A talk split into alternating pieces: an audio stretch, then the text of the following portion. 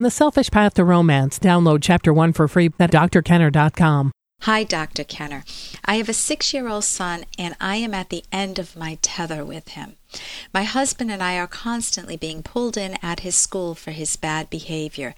He constantly tells lies and now he's stealing. He stole 20 pounds, she's from England, just the other day. I know that amount means nothing to him, but only today he stole a mobile phone from a good friend of mine. Also, he has a habit of commenting that my husband is looking at other women. If he were in my family, he would be right, but I love it. It's fun. I'm not threatened by it. Um, whether it be on TV or someone passing by, the other day he told me that daddy told him that he wanted another better woman, and he said that I was fat. I know my husband wouldn't say that. Today, while at a friend's, he commented that my husband was looking at my friend's daughter. I was mortified. And my husband didn't know what to say, as the poor girl is only 13, and even she was annoyed by it. I don't know what to do anymore. I've spoken to my health visitor, but found her to be unprofessional, and I don't have much faith in her. I'm so fed up, and I wonder if maybe there's something I'm doing wrong. I have a three year old son at home also, and I'm afraid that my six year old son's behavior will rub off on him. I'm hoping you can give me some advice. Well, I would first try to get a therapist for your son right away. I know you're in England, or even family therapy to see if you can get to the core issue here. You can go to the Academy of CT, cognitive.therapy.org all one word. And perhaps you can find a cognitive therapist in England. I know there are some there.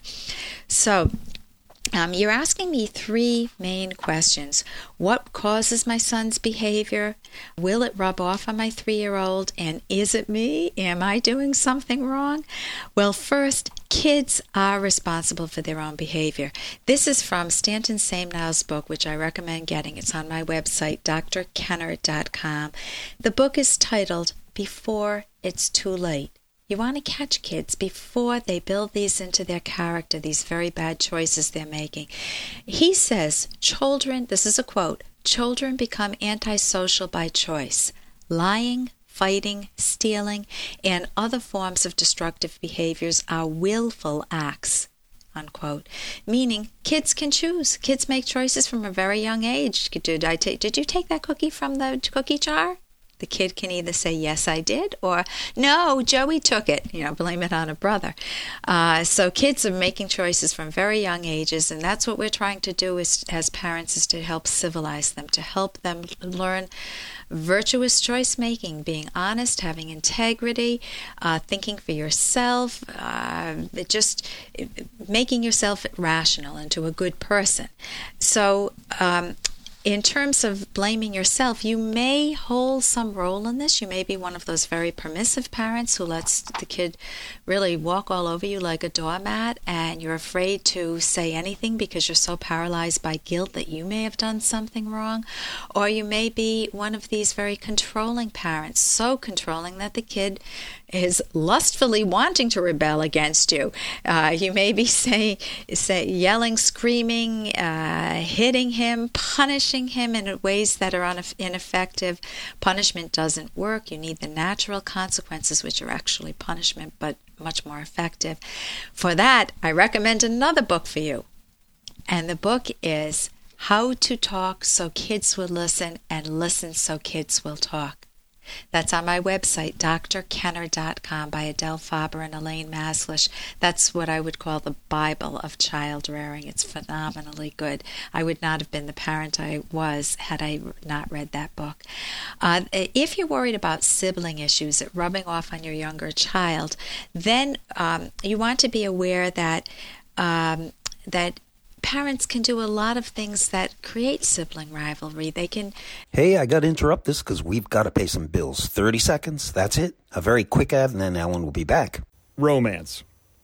I wish I knew more about what girls want from a relationship. Boy, I wish I knew more about what I want. Where's that ad I saw? Here it is The Selfish Path to Romance, a serious romance guidebook. Download chapter one for free at selfishromance.com and buy it at amazon.com. Huh. The selfish path to romance. That is interesting. Parents can do a lot of things that create sibling rivalry. They can make comparisons. Why can't you be more like your sister? Why can't you be more like your brother? Your brother got A's in schools. I'm not getting any phone calls from your brother. Uh, it's just very annoying and it escalates the behavior and it paints the child in a corner, in a role that's hard to break from, in the bad kid role. So if you want to break out of a role, chapter six in that book is excellent in helping you do that. Um, but again, you need to you need to educate yourself, and you do not want kids who start to get into trouble like to split people. They like to, to pit mom against dad. Well, daddy told me I can do this. Why can't I do it, mommy? Or to try, they're, they're always trying to cause trouble between the parents. Uh, it's like divide and conquer the parents. So you don't want to let that happen. If you and your husband both read uh, these books that I've recommended before it's too late, Siblings Without Rivalry, and How to Talk So Kids Will Listen and Listen So Kids Will Talk, you will be so much better armed and more eager to parent and because you'll be a knowledgeable parent. And here's a little more from Dr. Kenner. I told a guy I love him. What I meant to say was, Oh, I love that. But I got so caught up that I yelled out, Oh, I love you. And then all of a sudden he got this look on his face like Indiana Jones running from the big ball. Well, uh, Roz, do you love him? No, but I said it, so he should have said it back. It's just polite. There is no more emotionally charged phrase in the language than I love you. Some people are just incapable of saying it. It makes them too vulnerable. And are you very careful with whom you say that to? Or, are you one of those people who has diarrhea of I love you? I love you, I love you. You say it to anyone, everyone, and it becomes meaningless. It wipes out the significance of it. But you could also be the other type of person who never says it. And partly it may be because you don't value yourself because, uh, again, my favorite author, Ayn Rand, author of The Fountainhead and Atlas Shrugged, said, To say I love you, one must first be able to say the I. That's from the Fountainhead. Now I'm paraphrasing that. But you need to have self esteem. You need to be able to value yourself. And then you can look out and say, oh, this person is worthy of me. This person is someone who comes at the world the way I do. It's this, this person has this is a soulmate. They share my values, and you value that in them. Then you have visibility with one another, and that's absolutely wonderful. For more Dr. Kenner podcast, go to drkenner.com and please listen to this ad. Here's an excerpt from The Selfish Path to Romance, the Serious Romance Guidebook by clinical psychologist Dr. Ellen Kenner communicating well about day to day living preferences and how you'll divide up household responsibilities helps avoid typical tensions and resentments. Communicating well is indispensable for making yourself lovable and making your love relationship work. There are numerous books on the market that give couples practice in communication skills, and most therapists are well trained to teach these. It's a mistake to think that either you're born with these skills or that you're hopeless.